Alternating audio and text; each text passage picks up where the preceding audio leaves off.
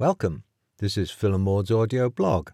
I'm Phil, and this week we're asking Do you want to have peace at the heart of your relationships?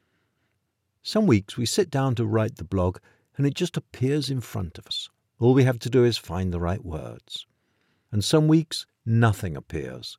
We plumb the depths of our relationship as it has been in the past week, and nothing jumps out except the sheer delight in our effortless communication of the deep security and trust, and it feels like there is nothing more to say that hasn't already been said a hundred times. So, in this podcast, we've decided to talk about that. We've spent much of this week apart.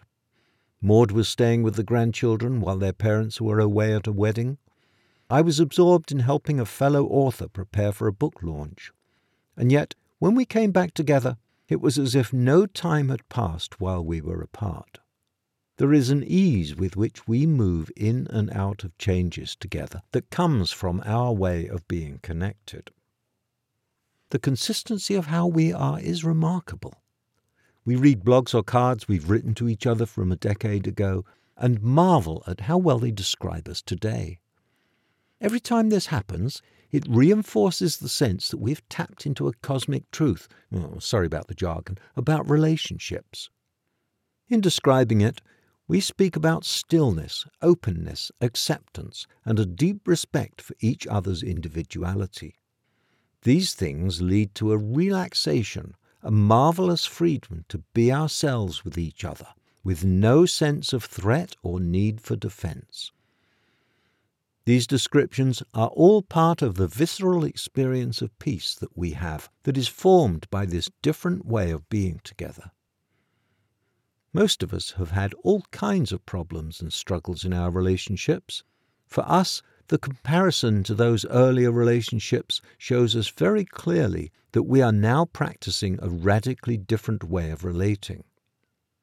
You may be thinking, that's nice for them, but it's not my experience of relationships. To that, we say that we have looked closely over many years of blogging, writing books, and giving courses and we are convinced that this is a possibility that is open to everybody and to every relationship. If you want to practice this other way of being together, it is possible to transform your relationships. Finding your version of being together like this, living it, and sharing it with others is the most powerful thing you can do to bring peace about, both in your own lives and in the greater community you can make peace a living reality. Trust and believe that it is possible to find another way to walk this path and to share it with others. Please join us in living this reality. We hope you'll tune in every week for specifics on how you can do this. And I'd like to end with a quote from our book, How to Have a Successful Relationship. Another important component to this experience is that once you believe it is possible and know how to practice this process, you will still need to apply intention. It is your intention toward peaceful relating that will open the door for you and allow you to walk down this path. You can understand the practice, but it takes clear intention to succeed.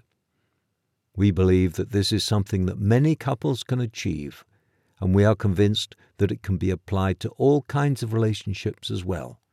We are certain that we can change the world in this manner, spreading peace one relationship at a time. Well, that's it for today. Hope you took something away from it. It's written down on our blog. That's at philandmaud.com. So go there, read it, say how wonderful it is, and I'll talk to you all next week.